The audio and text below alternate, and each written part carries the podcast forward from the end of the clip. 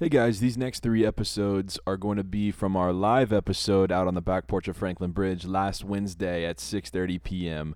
We had over 70 people from the club who came out and supported, and we had giveaways from Titleist, Srixon, and our own Scott Hassey. Everybody in attendance got a 30-minute free lesson, so make sure to come on out on Wednesdays at 6:30 to make sure that you are there to win some great giveaways. So we have a lot of things to plug on the podcast. We have the Franklin Bridge Performance app. We have our fall programming, along with some exciting, exciting, exciting uh, new additions to Franklin Bridge coming up within the year. So um, make sure that you guys come out to Franklin Bridge at 6:30 on Wednesdays to come listen to the Champions Playbook. Um, thank you for everybody who came out. And without further ado, here you go. There's no rules! Shoot a lower score! There's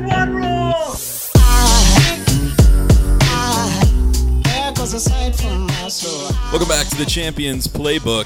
Back here on the back porch of Franklin Bridge, where we have our largest crowd yet for the podcast. So it's been an awesome night, which means our Ash Sherlock is going to be great.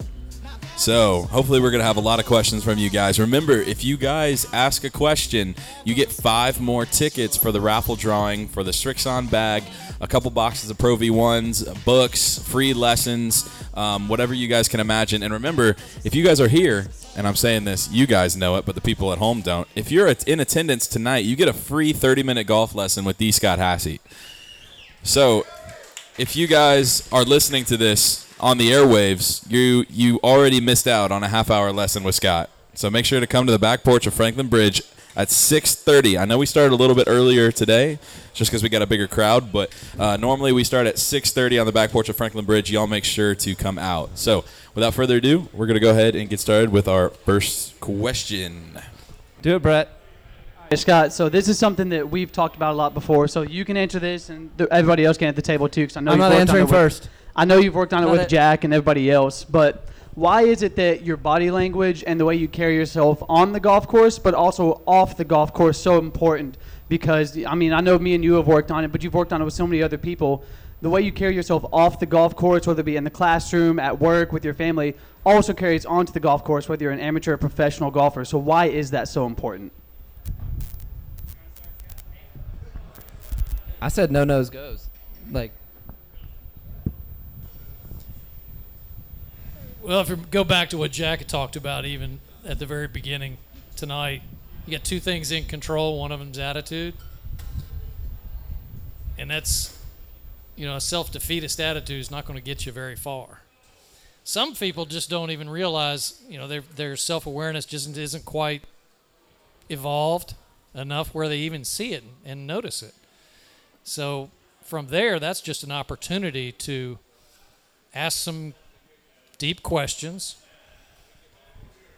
hear some of those answers, and try and support those answers to try and help that individual improve, whatever it is. I'm so happy you brought up self awareness. Uh, we recently at our facility had Mariano Rivera come. You guys know who that is, obviously. And he attributes a lot of his success to that point right there. He said that, and I wish we filmed it for our juniors and put it in the film room, but he talked about his elbow position and how he worked on that for eight months. Hall of Fame pitcher for those of you who don't know. Yeah, so eight months, and he said if he was too low or too high, he knew exactly what that was going to do. And then he also talked about adrenaline and kind of where that put him. Again, you couldn't be too high, too low. Uh, so I thought that was remarkable, to be, to be honest, to hear that from someone like that. I think the way you carry yourself on the golf course really translates to your scores too. Um, I think everybody in here has had a moment where they hit one terrible shot and then it just snowballs. By the time you know it, you finished with a eight on a par three and you're wondering what the heck just happened. You can't get it out of your head, and then by the time you hit the next tee box, you screw up your next tee shot. Right, and so it's all about um, Scott and I have been talking about recently about fighting for the best score that you can. So if you hit a terrible tee shot, you're like, okay, we got to make bogey here got to make bogey here. And so I think if you can just like figure out the, um, you know, what your body language means to you, and uh, a lot of people will say if you're having a bad day, just smile, and you'll see your mood just automatically increase, right? I think it's the same way on the golf course too. If you, you know, your shoulders slosh, you're you know your head's down, I don't think you're going to perform well on your next shot, regardless. So I think if you can just carry yourself high, think about fighting for the best score that you can with the circumstances that you have, and I think you'll see it improve in your scores.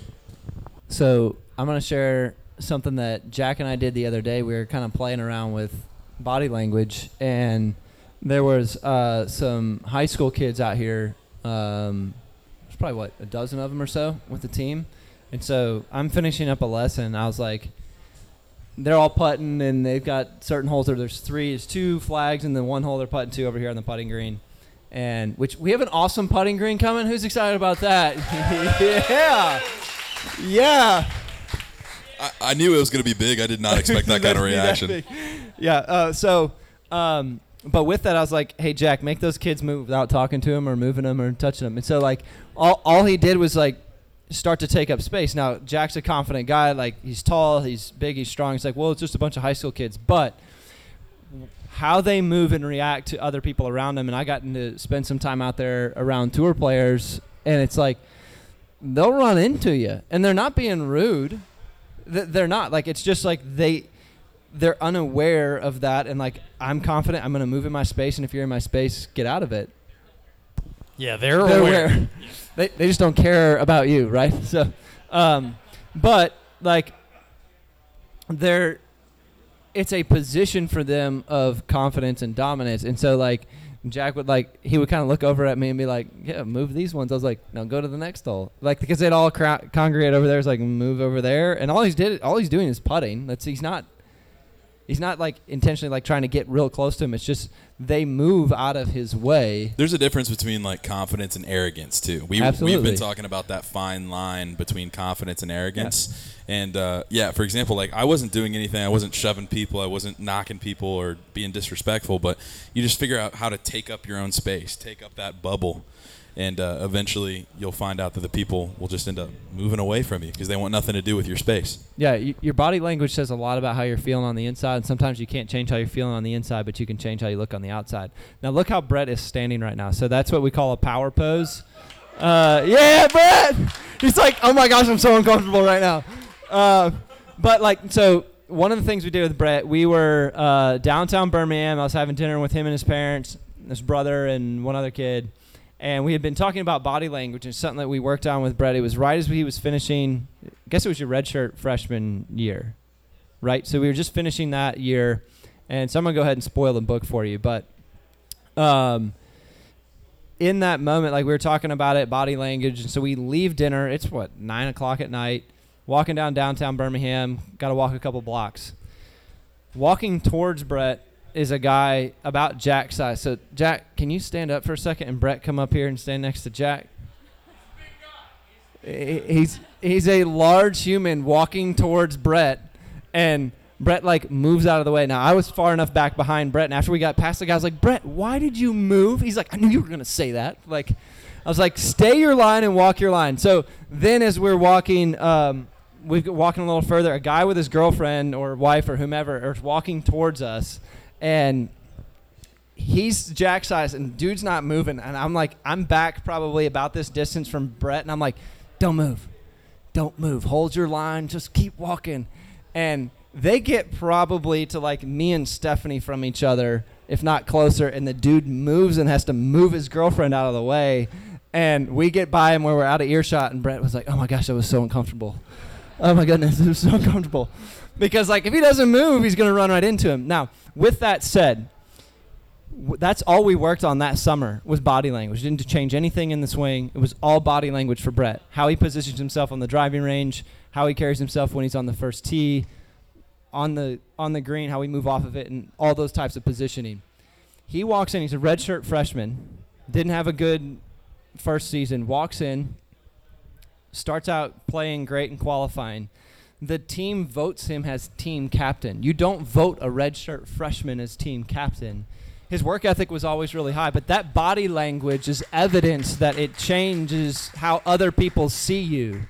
And so like as a smaller guy, like just just basic research, if Brett and I go for an interview and the interview goes equally well, who are they hiring?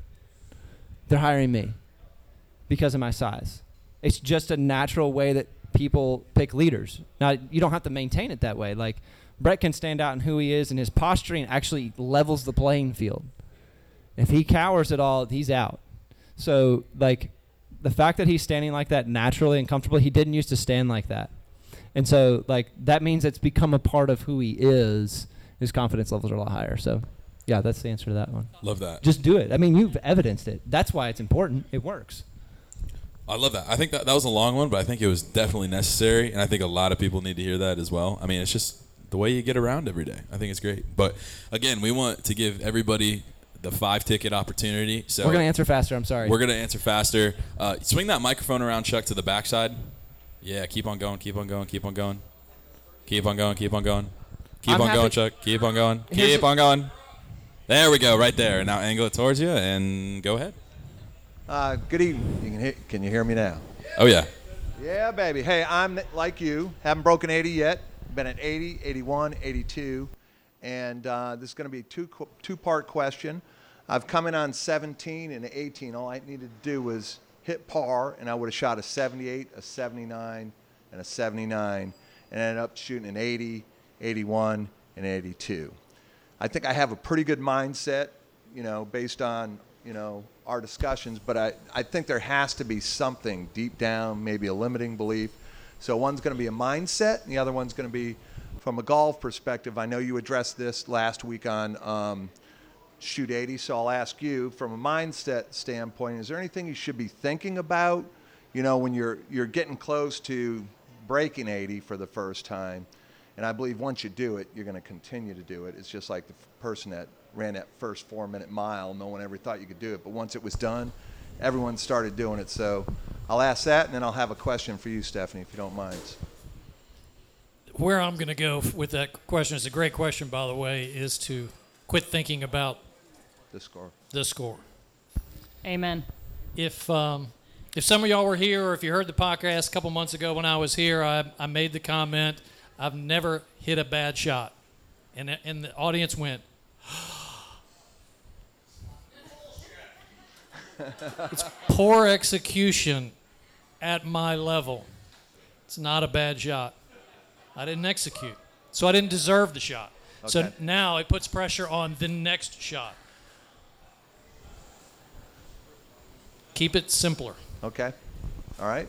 And Stephanie, how would you address that? Not from a mindset standpoint, but maybe from, you know, I, I track my stats, you know, so I know, you know, where I can improve greens and regulation or fairways and, and uh, putts and stuff like that. But is there anything that you see, generally speaking, because this is not just for me, but everyone else, I'm sure, either you're trying to break 100 or break 90 or, or whatever.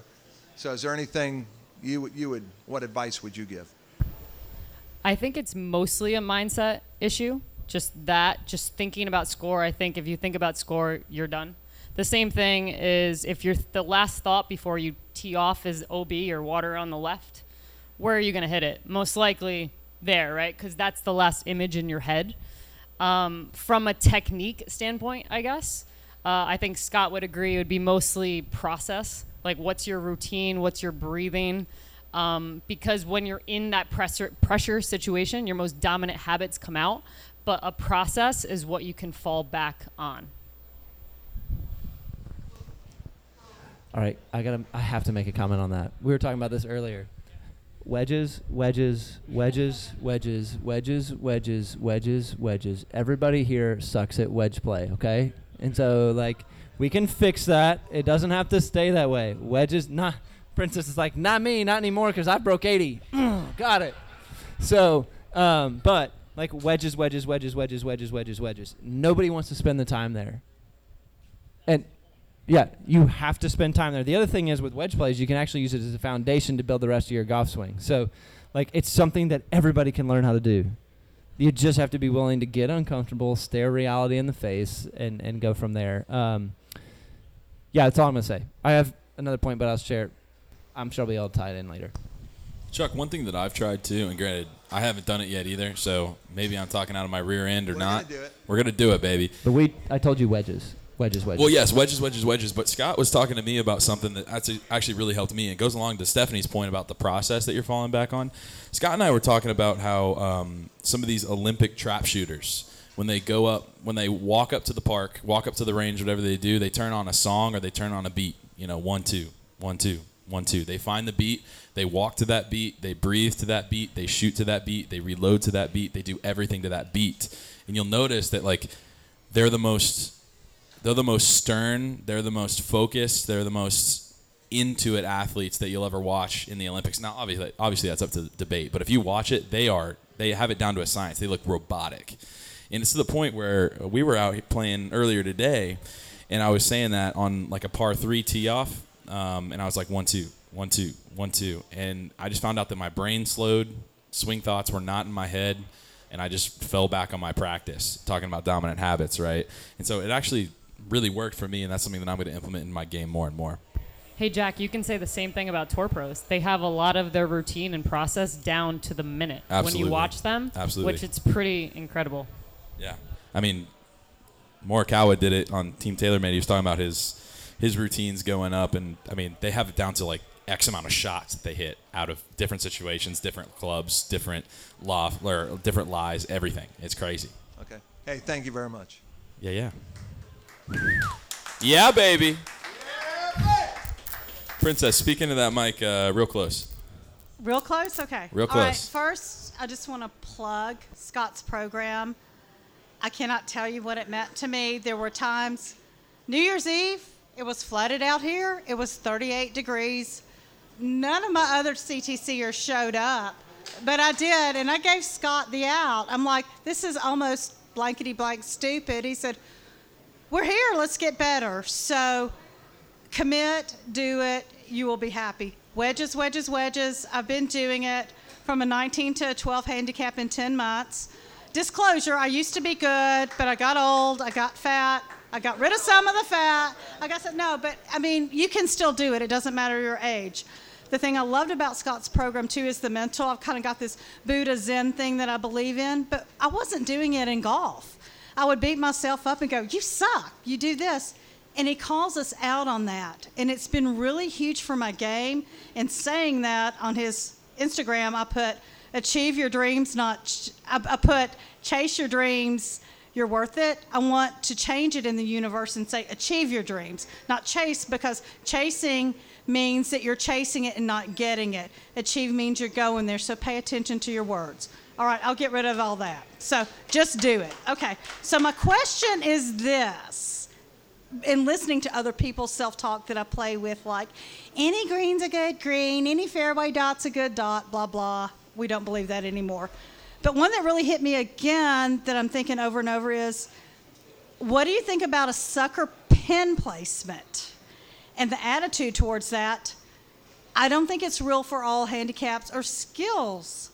So, where do you draw the line and how do you handle the difference on being smart and going for your BPN, which is a Scott thing, versus center of the green? I don't think is always the right attitude either. So, my question is what's the best way to handle a sucker pin placement? Sorry. We're having a stare down up here. Um, I, I'm going to sit down now. yeah. If you're a good putter, it really doesn't matter. 25 feet, go for it. Right. Right. Well, so uh, how many of you played in the uh, what was what did we do? What was the two? The no, you could play the two. You could play your um. No, it was the your. Was it the best ball scramble? You got the extra shots and stuff last year that we played in. Was that the solo? The solo. So like, you get extra shots and mulligans as you're playing, and it's like, oh, okay, I get to use all these extra shots. Well, a lot of people were using them in the putting side of things, and it's like what you realize, like you got to hit it close enough. Like the tour make percentage outside of 20 feet isn't very high. Uh, I would also say like, not all sucker pins are made equal. So, like, a front pin here is a sucker pin, but so is a back pin on number 18. For those that can kind of see 18 here at the Island Green, a front pin, everybody's like, oh, I'm going to try and hit it close. Like you got all of that water right around the front side, just hit it into the middle.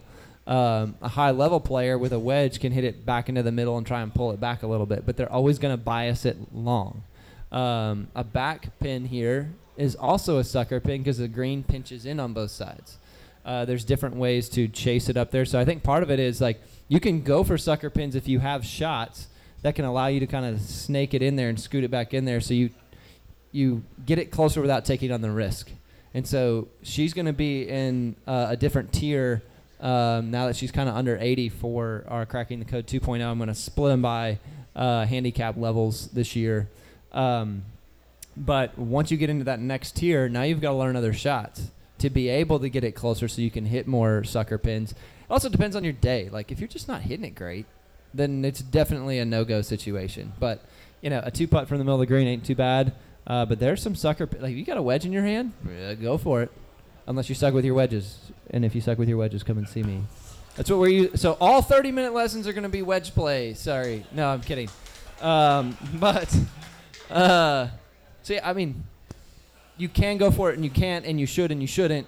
It depends on the scenario, the level of play, the tournament, what kind of risk you're taking on. There's a lot of factors, and we'll get into that in that next level. I think you have to. Oh yeah, I, I hate absolutes like that. Like just hit Yeah. through the middle of the green. That that happens to my juniors a ton. There are times where they need to go for it, and you can't like. You have to have the opportunity to do that. One of my, who's now a tour player, played Arkansas Tech. For their team to win the conference championship, he had to make an eagle on the last hole. Hits his tee shot right into the trees. It's got 200 and something yards. Has to take it over the out of bounds, over the clubhouse, hook it to try and get it near the green. Hopefully, he can chip it in. Hits it to 12 feet, makes it for eagle. They win the conference championship. You can't teach that. There, but you can cripple that. You can say, well, just you know, just play it safe here. That is not a moment to play it safe. He wasn't going to win the golf tournament. He's like, I don't care. We're going to win the conference championship. 40 yard hook, sling it out there, and go for it. Now, if you don't have the skill set, you can't hit that shot. And I think what you said right there is knowing your own game too. Yeah. I think that you know, for example, You can't like, handle the truth, but Princess, should. if you have like a five iron into a tucked pin, I feel like that's like an unrealistic goal, right? Like at that point, just go for the green, right? But like if you have a scoring club in your hand, whatever that is for any of you guys, whatever your favorite club is in the bag, what's that? Yeah.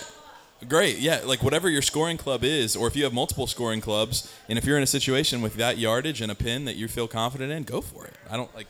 We talk about it all the time. Take risks. Like there's no reason why you shouldn't. Especially in your practice, you can take risks. Like there's no burn to it, and, and learn from it and back off. Sorry, I got to go the other way. I love it. Yes, this is great. Nothing wrong with being aggressive. There's a lot wrong with being risky when it's not necessary. I like that. It's knowing when to take the risk without being risky. And this is like tomato, Yeah. tomato, but I mean, yeah, it goes back to knowing your own game. Exactly, Jack. All right. That's what I was going to add too. Cool. Just knowing your own game, and from the first chapter of Scott's book is your dispersion patterns, right? Like, so then you can move your dispersion patterns based on the pin locations. Love it, love it. Another question. Question, question. Miracle. Question, question. Yes. Speak into that mic for me, brother. First, uh, we graduated cracking the code last year.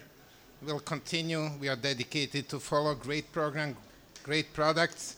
I encourage everybody to join, give a try. You will be better, not only as a golf player, it's a better thinker, and uh, in many ways, uh, I learn a lot.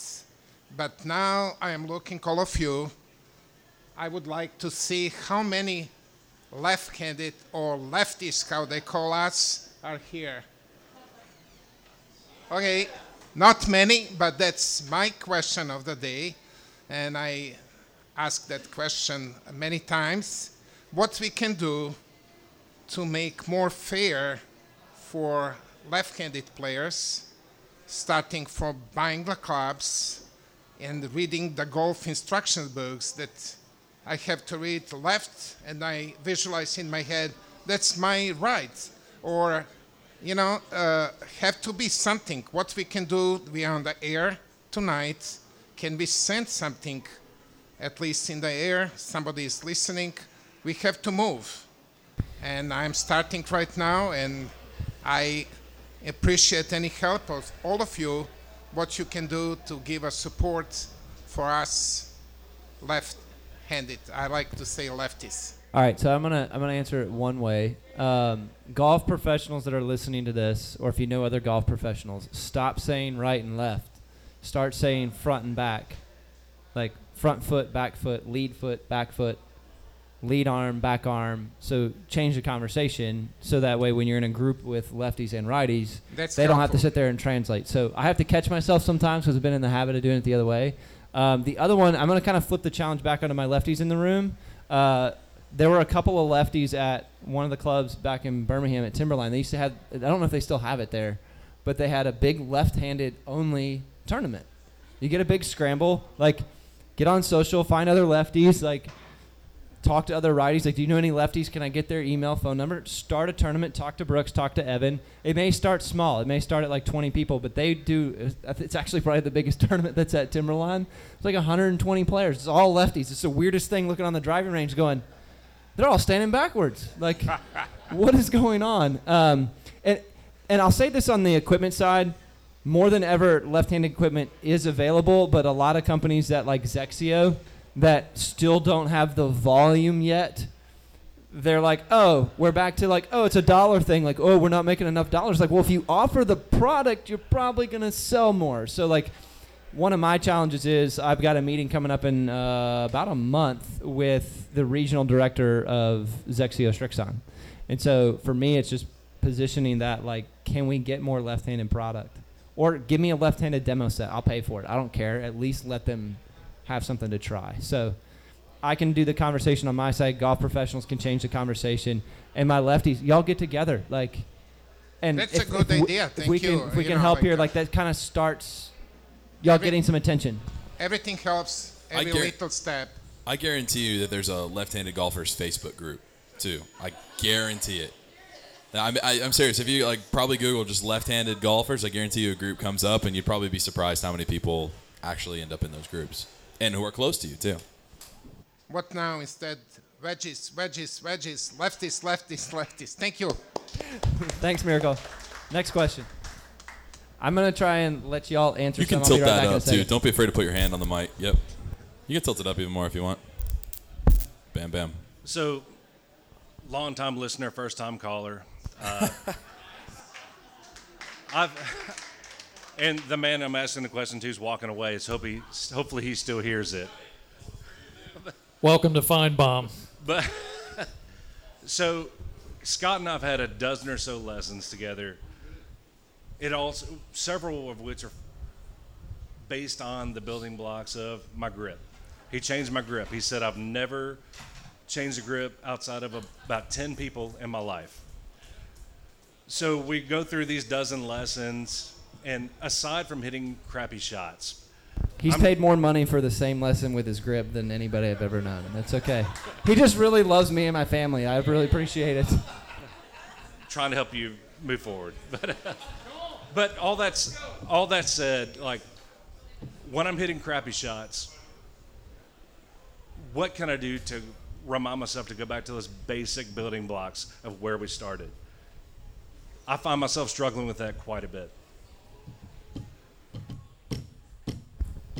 Those tendencies and the basic building building blocks, like you said, will always come back, no matter what type of player you are. An elite player, beginner. That's why they're called tendencies in our in our industry. And in terms of just grip, I would say it's the only connection we have to the golf club. So I think that's why, as golf professionals, we do focus on that. Hopefully, your swing gets easier from starting there. Well, this is back to like staring the truth in the face, right? Like you don't change your grip, but it ain't gonna change.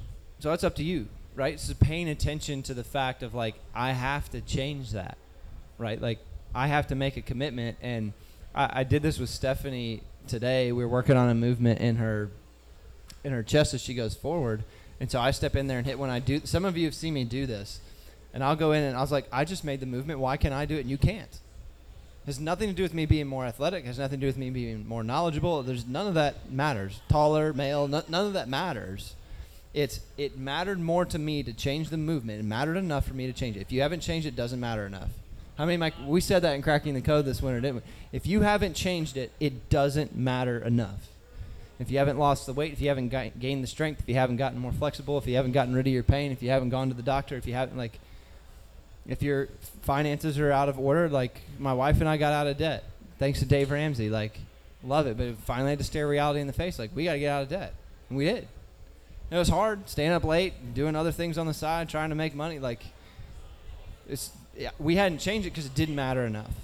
So at, at the end of the day, change it, but you know your core things, right? So it's it's I have that one movement, I have my backswing, I have my forward swing. So Stephanie asked me a day like, "Who's your swing coach?" I was like, "Hank." Well, have you seen Hank? I was like, "No." Like, I'm I I don't have the ability to go down there and see him right now for multiple reasons. But and like, shooting even par with seven clubs, you probably don't need to go see him.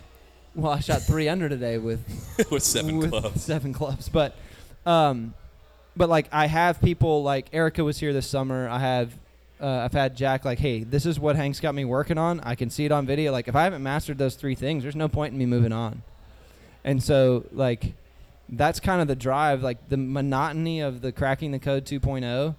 There's a lot of monotony of like staying on the same thing over and over and over until you get it because that's habit formation. So, Stephanie has something to say.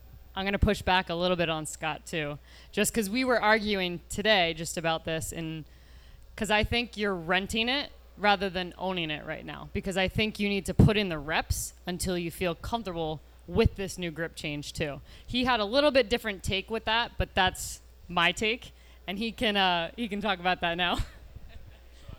Well, I, I think it's a little bit language and semantics, but like, you can own the swing whenever you want. I'm the bank. I'm own, like, here's here's the deed to your house. Now your job is to live in it. If you treat it like crap, it's gonna it's gonna look like crap. Good luck on your resale value. If you don't pay the bills, which is renting it, like you got to pay the mortgage. I think we're using the same language, but like, you can have it whenever you want it. You can change it whenever you want it. Like, there's there's no secret there other than me directing you what to change. And so it's go back to those fundamentals. Like if my grip's not correct, great. If my backswing, my palm isn't pushed away, then it's not there. If my forward swing, my right palm's not pushed away, then it's not there. Like it's one of those three. It's not going to be anything outside of that until you master those three. And once you master those three, you're going to get the shot performance that you want. Then you're going to want more. So, good question. Thanks. I'm going to cowboy up. More positive reps. Yeah, and they got to be positive. They got to be correct. So, so quick note on that from Scott. So here's here's the research on motor learning and development. For every incorrect rep that you make, it takes approximately three to four to get you back to neutral. To get you back to where you just showed up with. So if you go on the driver range, this is why I love that we went from two buckets of balls to one bucket. I can guarantee you that that second bucket for darn near everybody here, they actually got worse during that time. That's hundred swings incorrect, you just put yourself in the hole. If you did the first hundred correct and you do the next hundred incorrect, you put yourself in the hole 300 swings. Like that. That's the reality of motor learning and development. So,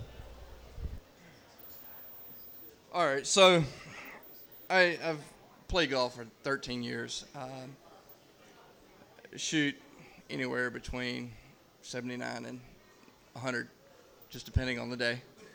Uh, so here's my question.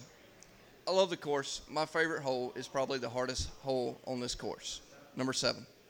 Number seven. Love that hole. Oh. Love that hole. One of that's e- Stephanie's favorite hole, by the way. Yes. It's, it's challenging for, for many reasons that we won't get into. But my question is one of the easier holes, and probably the signature hole here on 18. I hate this hole. And it's in my head for one reason and one reason only. I have trouble getting off the tee. I play a fade. With the fade, I have trouble not going too far left into the trees to play the fade. Now, my problem is, and we'll go back to the club championship, I'm playing in the, the very top flight with my brother in law, who's a plus two handicap. I play off a 9.5 right now. Okay? Now, I'm getting a stroke. Every, every match, I'm getting a stroke. I cannot, for the love of me, get off that tee box. I either snap hook it into the trees, I top it down into the rough, or I snap hook, it again into the lake or the pond here. five wood, three wood. Now I'm down to I'm just going to go hit a five iron off and hit into the fairway and hit a seven iron into the green that I'm comfortable with because I know I can hit a seven iron 170 yards and hit the green and two putt for par. So, my question is, how do you deal with the psychology of a hole that is in your head instead of a hole that you love? The second part of that question just answered it for you. Go. Because what'd you hit off the tee? What'd you say? Uh, five wood or three wood, just depending on the day. And you made par? Uh, no, uh, last time, the last time I played, I hit five wood off, topped it into the, the rough and just past the ladies' tees. Hit a seven iron to 165 yards, seven iron again onto the green, two putted for bogey. Yeah. Then just do that. What's the only thing that matters? Shooting a lower score. Then there we go. So so here's here's the trap everybody gets into. They think there's a way to play a hole. There, there's not like you can play it any way you want. The card does not care what club you hit. Like I came out here and played with just a seven iron, and this is not bragging on me, but like it was to kind of prove a point for me to learn some stuff. I played with just a seven iron. No, I didn't use it putting and everything. Shot 40 with a seven iron. Like the card doesn't care what club you hit. And that's the part that people got to let go of a little bit. But I'll also say this. Uh, there's something that my coach gave me to do. So here's something tangible to do, like going out in the late evening like this. Um, I had a hole like that that I really struggled with in college. And he said, Why don't you go out there with a thing of bucket of range balls? I know it's hard to do here when we're really busy, but use one of those like days where the weather's not great. Come out on 18 and hit a bunch of shots. So I went out there and hit 50, 60 balls three or four different times until I found a shot I was comfortable with hitting there. So there's there's like go out there where there's no pressure on you, where you can actually build some real life confidence. Like, okay, I can hit this. And so instead of the conversation of the holes in my head, it's like, oh, I actually have something to go to. Like, I can hit this shot. And so, like, to me, that's one tangible thing that my coach gave me to do that I think's really helpful. So, like, there's obviously like the hard side. Like, I really like what she said there. Like, that's, I love that. That's perfect. Like, don't play it that way. You don't have to. Like, It's uh, it's something that you've told me. Like I'll be like, I don't know if I like should hit this shot, you know, draw, a fade, whatever. And you're just like, just do it. You're like just do it. And I'm like, what does that mean? And you're just just hit the ball. And I'm like, going back to that, it's just like a it's it's a mental psyche thing that's just stuck in your head, and it's like you just got to get out of it. Like you just just it's like that. It's the Shia LaBeouf meme. It's like just do it. That's all it is. This is. This has all been great. For the lefties, I want to say that when I started playing golf 20 plus years ago, there was nobody in Nashville that wanted to teach me left handed.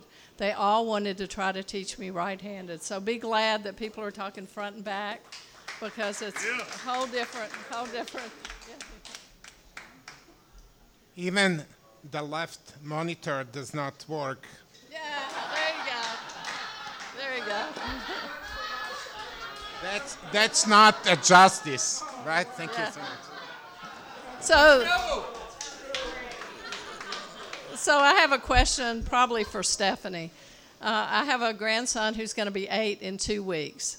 His parents don't play golf. They don't want him to play golf because they, it's too expensive. I want to get him into golf. So what's yeah? So what's the best way for me to kind of start introducing him, other than buying a set of clubs, and bringing them to the driving range?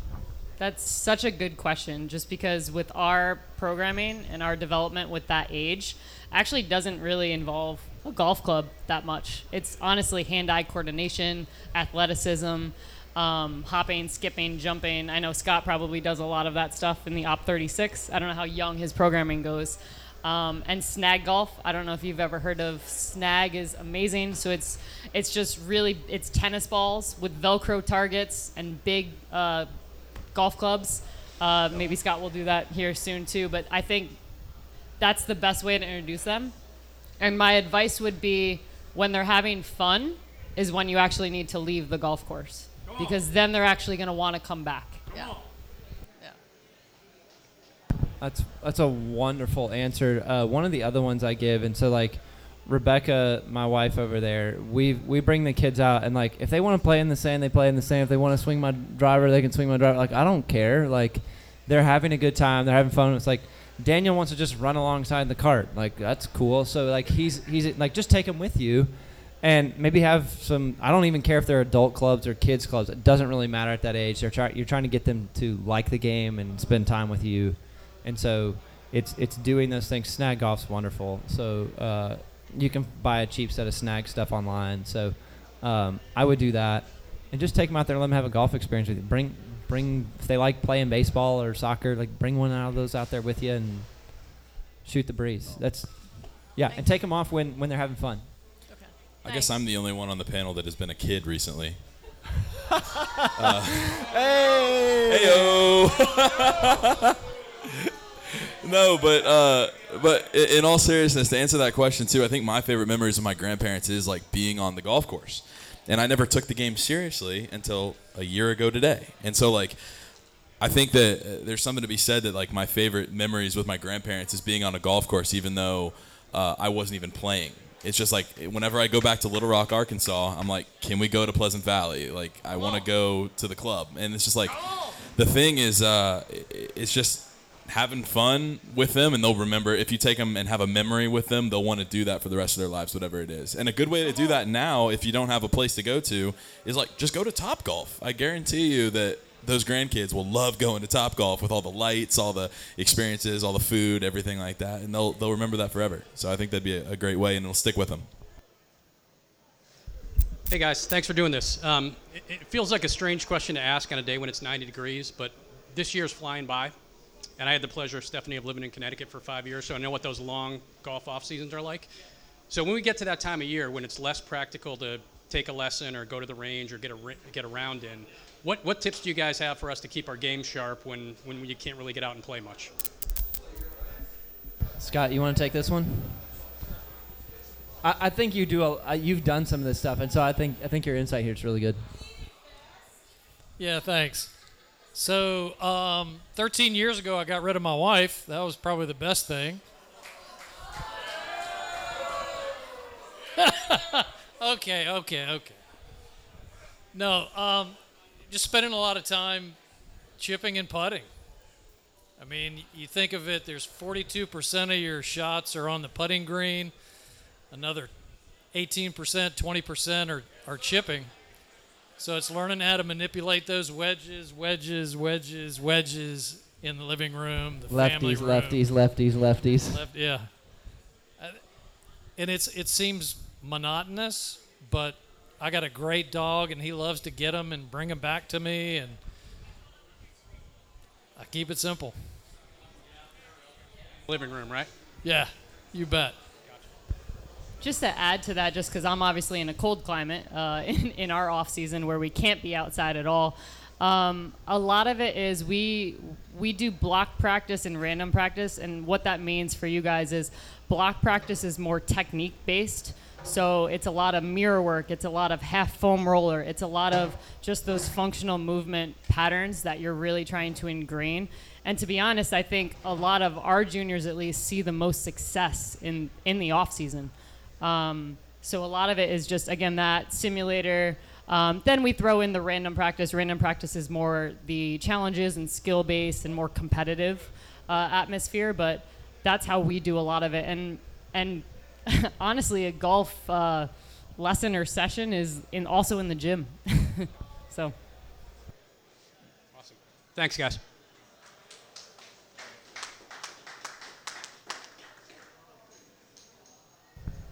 Yeah, we're gonna take uh, two or three more questions. Daniel, I'm looking at you, Kyle Keynes. Alright. so does does playing with like old clubs from the 80s or old balls does that how bad does that affect your game? Or like could any of you shoot well with that? Is that a Time for us to go try it, Jack. Sounds like a sounds like something worth trying. We need to go buy like a a couple of like ancient balls off of eBay and just go out and play with them and see how well we can shoot. Yeah, we'll have some fun with it. Uh, uh, if you have the better your technique, the more versatile you are in those situations. So like, there are some players on the tour. I will not mention them at least in this podcast that I don't think would be out there without modern technology. Here, here. Yeah, like because th- the the equivalent my coach gave me. So if you miss the sweet spot on today's equipment, anything in the last, I'll even go last 20 years.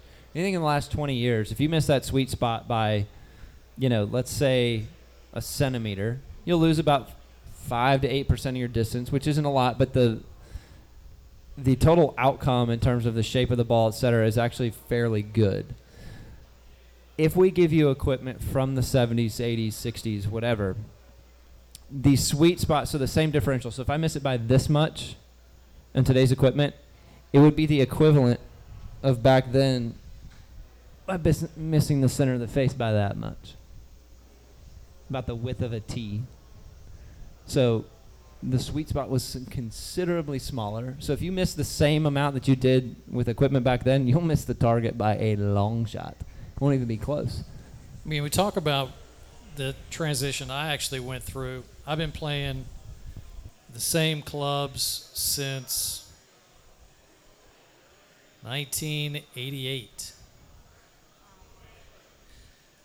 And to your point, you get it, you don't hit it dead square where the size of a pin is, it doesn't go anywhere. So you've got that forgiveness, and especially when you get into the your metal woods. The pattern is built, the technology is built from low heel to high toe. So now you have all that mass, which makes a huge difference. You know, so an off center hit for, you know, a young fellow like yourself, you're going to get more yards now than what you would have with some of that older clubs. Balls, much more fun. Back then, we could curve the ball an incredible amount. You don't. You can curve it some, but not anywhere near what we used to be able to.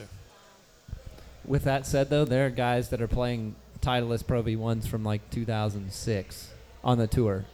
You don't see that. It has the normal stamp on there, but there are players that like a certain ball from a certain time period, and they will play that for the rest of their career. So, um, you know, yeah. Oh, Stephanie wants to add. Do it.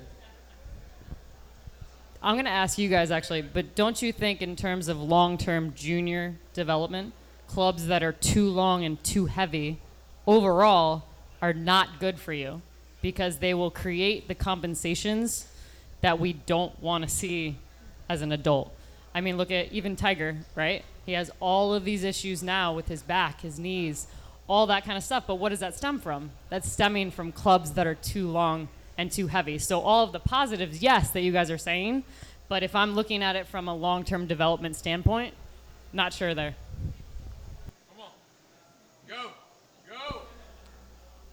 This is where I'm gonna have fun debating Stephanie a little bit on this topic.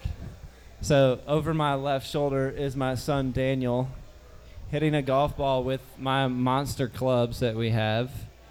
Uh, so I think you need to have clubs that are too he- at this age. So this is much younger than what we're talking about. So the club's too long. So what he has to do is you'll notice you've got a split grip like a hockey stick. Watch watch the overall movement. Does that not look like an athlete to you? That is just like Daddy. Thanks. It's got the knee sag and everything. But what you're gonna see, what you're gonna see here is he can't use his arms and hands, and so he's required to use his body in order to execute it. So I also like them having like super light clubs at the same time at this age, um, where he can work on hand and arm speed. Um, I'm not telling him to do that. Like he's like, Dad, can I hit yours? Yeah, that's fine. Like oh, I don't mind. And then this is Nora Grace. That's Nora Grace. Like now, immediately, right? So we think it's it, it is it is cute and it's funny, but she's learned like, oh, I can't let my arm swing back like that. And so, oh, did she hit it or did she swing it? And so she's forced to use her body to hit it. So that's an extreme heaviness where she's required to use her body. And so, like, I don't mind not giving kids at this age clubs yet. It's a little bit different opinion, but than most. But to Stephanie's point, yes, junior clubs are too heavy, they're too long, they need to be shorter. this is a this is a different training scenario. I'm letting him have experiences with super long and super super light. Because I think we'll figure it out. I think in that sense, like if you have clubs that do not fit you, you're gonna figure it out, right? To shoot the lower score, but at what cost?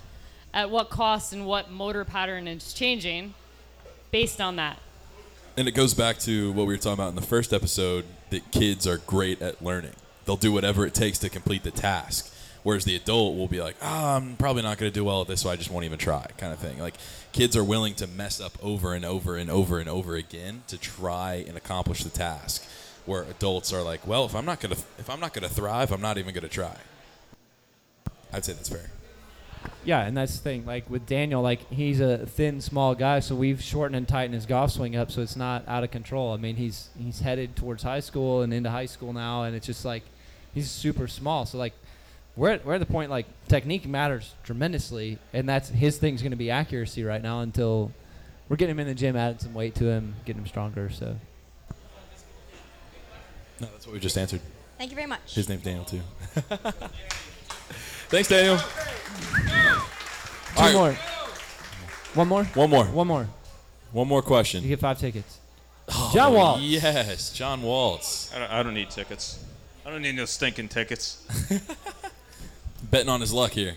right. Yeah. Yeah. Um, so three of the four on the panel have been on my podcast. So um, I need to send you a message. Um, but uh, want to get this opinion from um, from Stephanie from Scott and you know Jack. You're good good to go on this one too. But uh, something I've been trying to work on a lot is building um, some building some pressure into my uh, my practice. Just finding a way to. So I've got Scott. You know my practice routine. I message you just about every um, every time I have a range session. But uh, I've got certain certain kind of practice games that I play, certain objectives that I'm trying to achieve with you know either ball flight, you know swing feels, things like that. So what are some more practical ways to build that type of pressure, to build pressure, build objectives into your practice plan? Um, just because I mean everybody's going to fra- face some type of pressure at some point in their round, and if you're doing any type of athletic endeavor uh, in a competitive space, you know you're going to be facing some type of pressure. So. I have a, a quick one. Okay, I was gonna have a really quick one, and then let these two give us the longer answer. That's what I was going to do as well. You go first. All right, sounds good. Well, um, Collin Morikawa, I talked about him once on once right before this, and he's talking about like his range sessions, and people are people are asking him like, you know, what do you do? Do you just you know hit straight ones? Do you hit draws? Do you hit fades? And he goes, no, like I imagine the range like the course. He goes like, okay, if I need to hit to the to the yellow candy cane, like I'm gonna pretend that that's an elevated green. I'm going uphill. You know, he, he plays out the situation in his head and then he executes it on the range. And so that is like an, an awesome way to build confidence in certain shot patterns when you can imagine something. And what I'll do is I'll imagine a tee shot out here on the bridge. I'll be like, okay, this is number three. It's uphill. It's 185 yards from the tips. Let's execute this, right? And I'll just like build in my imaginary golf course on the range. And for me, that's been the best way that I've been able to do it. Come on, here we Uh, so, uh, quick one here. here we go. Get people that are better than you and let them kick your tail in practice. Go on the golf course, like in our in our group. Um, you know, you know, Princess has gotten a lot better. Like Michael Miller's like the leader in our group, right? Like he's the lowest scorer, shoots in the 60s. Like For now. For, for I love it, but like, get with players that are better than you, and let them kick your tail and work to not. Like one of my favorite things from Daniel Martin when he's come up here, it's like he's told me he's like I want to go to a school where I get my, like where I get my teeth kicked in the, the first two years. Like, are you crazy? Because I know that's going to make me better. It's going to make me work harder. It's going to let me see where the bar is. I'm going to learn from how they play the game. Like I, I'm going to learn so much. And so like, get around people that can kick your tail. I know we've got some people in our cracking the code that are near your same level, slightly better than you. So like, getting around those people and others, closest to the pin contest, putting contest, chipping contest, go on the golf course. Like, played against Stephanie. I was like, I'll spot you five today. We won't tell you the outcome of that, but. Um, She got you by eight. I shot three under and got her by one. I gave her five shots. So she'd never played here before, hadn't seen the golf course, so I felt like it's a fair trade. We basically almost tied. Paybacks are hell. I know, I know. That's coming. Well, I fixed her golf swing this afternoon, so that's gonna come back to bite me later. So, uh, but yeah, put yourself around other people that are better. just to add to everything, I love what Jack just said about just the visualization uh, aspect. You have to build that into practice. And then I don't know how many of you guys are tournament players, but to be honest, the only real way to feel the pressure is to keep putting yourself in that situation and play tournaments and get uncomfortable. Going back to the point that Scott's made all night. Um, and then I guess like specific drills, things that we do with our juniors, and again, I'm sure Scott does too, is the best you can do with building it into practice is one of my favorite drills is you can start with five. So five up and downs from various spots. You have to get up and down, and if you don't, like if you miss one, you have to start over, and then up it to ten. Or same thing with lag putts. I love doing it with lag putts. Uh, ten in a row. If you three putt, start over. Because to me, you start to feel that pressure when you start to hit number four on the up and downs or number nine, and then you can keep making the drill harder. But those are just some simple ways to add it into your practice, but then play in tournaments if you haven't before. Yeah, those are all great. I'm, I'm going to take it from a different standpoint because you really can't simulate it on the practice tee. You, you just can't. There- I mean, there's great drills and techniques and things that you can try to do, but the whole point is you got to be able to get lost in the process. We've talked about that a lot tonight. Deep about practice. Sticking into the practice. process. So, what I do to maintain getting lost in the process, because trying to imitate stress, is to get your heart rate up. So, do burpees, do sit ups. Now, go try to hit that five iron 200 and see what it looks like. Now, try to hit the wedge 73 yards and not 80. That's what's worked for some of my players. I just want to add one more thing. Just a great exercise that we actually do with our, our juniors too is we put a heart rate monitor on them and then we have everyone in the academy watch them. So it's great. And it's executing certain shots. It's not just hitting a straight shot. Again, adding to, to Jack's point is like it's shot shaping, right? Because that's what we have to do out on the golf course. And it's really cool to see their heart rate go up and they're not even aware of it. And you can do it too with like if you have an Apple Watch, if you have a Whoop, if you have a Fitbit. I guarantee you, you can start like a workout, putting workout in parentheses for those listening at home, and it'll track your heart rate. Right? Do whatever you got to do. Do burpees, get people to watch you, whatever to elevate your heart rate, and then you can execute. So, great, awesome question, John. Thank you. Thank you. I, well, sorry, John. Scott, um, 36 and a half points, three rounds on the shoots tonight. So figured There you I'd give you that live. So. There you go. Means. He knows what that means. Well, all right. Um, we're going to wrap up the audio podcast and then we're going to get to the raffle. So, everybody who is here automatically gets a ticket. Um, if you asked a question, if you followed us on Instagram, you get more tickets. I see we have a lot of tickets in here. So, we're going to get to that. I'm just making everybody who's listening to this on the airwaves jealous. So, uh, thank y'all for being here. This has been the best podcast we have ever done. I really, truly appreciate every single one of you who showed out tonight. Everybody here on the panel, thank you so much for being here.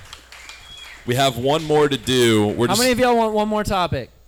We're gonna hit it heavy if y'all want it. Yeah, we're gonna do a quick 10 to 15 minute podcast after we do the raffle. We're gonna do the raffle between podcasts here to Yep. give you guys, uh, you know, you can taste that golf bag, the Pro V ones, the books you guys are gonna win. It's gonna be a great, great little time here. So, Yep. uh, for those of y'all listening on the airways, please, please, please subscribe or follow the podcast. Um, the way you can do that is if you search the Champions Playbook on either Apple Podcasts or Spotify. Spotify, go ahead and hit that follow button. If you're on Apple Music, please uh, go ahead and subscribe. Scroll all the way to the bottom and give us a rating. Five stars would be preferable. It helps us if people are going to search golf on the podcast. We come up first, so that's awesome. Um, so from that, Follow Scott on Instagram at SSE Golf, S Hassy Golf 2 S 2 E's. Follow me on Instagram, the underscore JBeard. And um, y'all, thank you so much for our awesome podcast here tonight. We got one more going. We're about to do the raffle. Thank you guys so much for listening. We'll see you on the next one. Peace. Thanks, y'all, for listening to this episode of the Champions Playbook. As always, you can find us anywhere that you guys are. So uh, make sure to check out Scott on Facebook, Twitter, Instagram, all of the above. His Instagram is at Golf. That's two S's and two E's. So make sure to go and check out everything that he's got going on over on his Instagram page, uh, as well as make sure you follow Franklin Bridge. Uh, Franklin Bridge puts out some great things as well, and we want to make sure that we support them because they support us. So, as always, feel free to come by the back porch of the Persimmon Pub at 7 p.m. on Wednesdays to come and listen to us talk golf. So, book a late afternoon round of golf, and then afterwards, come on inside, get some food, some drinks. Uh, we got some specials going on. We had some $5 flatbread pizzas. We had some amazing chicken tacos, as well as drink specials going on all night long. So make sure to support the Persimmon Pub as well when you come out. We would love to see you guys. We do one episode and then a live Q&A and then another episode. So from 7 to 9 on Wednesdays, we hope to see you soon, and we'll see you on the next one. Peace.